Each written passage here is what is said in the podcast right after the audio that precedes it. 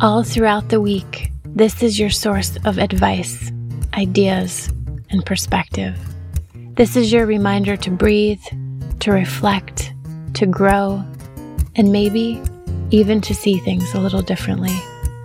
I am Emma Grace, and this is The Life Letters.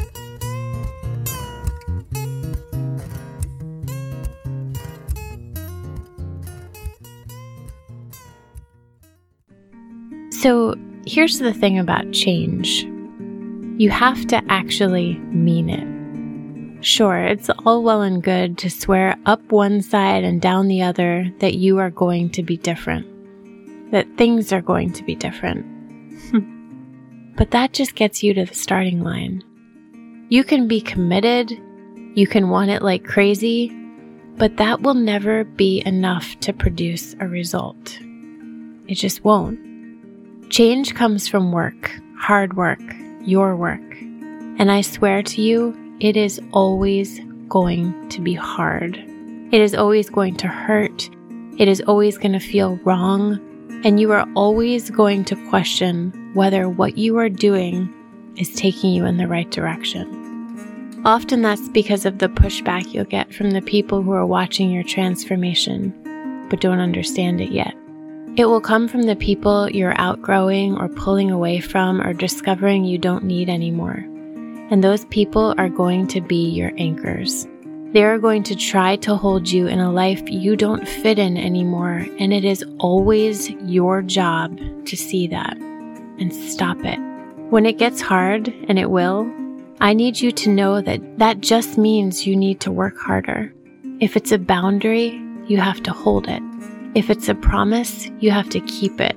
If it's a habit you're trying to make, then you have to embrace the pain of the early mornings and the late nights and the tiredness and the discomfort and love. If it is a habit you are trying to kick, then you have got to understand it's going to come with some one step forward, two step back kind of days. And that is normal. All of it. Change is the only thing that you are responsible for in this life. Stop thinking that just because you were something or wanted something, that you have to be that or want that forever. When you start feeling that urge to change, just let it carry you.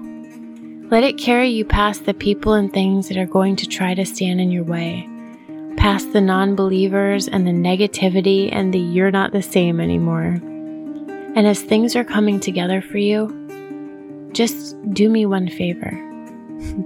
Hell, do yourself one favor. Never go back. Never feel the chaos and the uncertainty and the confusion and decide that it's easier to just stay where you are. Things will never change for you if you keep letting yourself be the one standing in your own way. I am Emma Grace and this is The Life Letters, a new series dedicated to talking about the things in life that are hardest to talk about. If you'd like to hear more, subscribe to this podcast and be sure to visit Live in the Details on Instagram and Facebook. Advance copies of my second book, Untangling, will be coming this summer. This is the book you will never want to need but like a conversation with a best friend, untangling will unravel the sometimes sequential, sometimes parallel stages of healing a heart.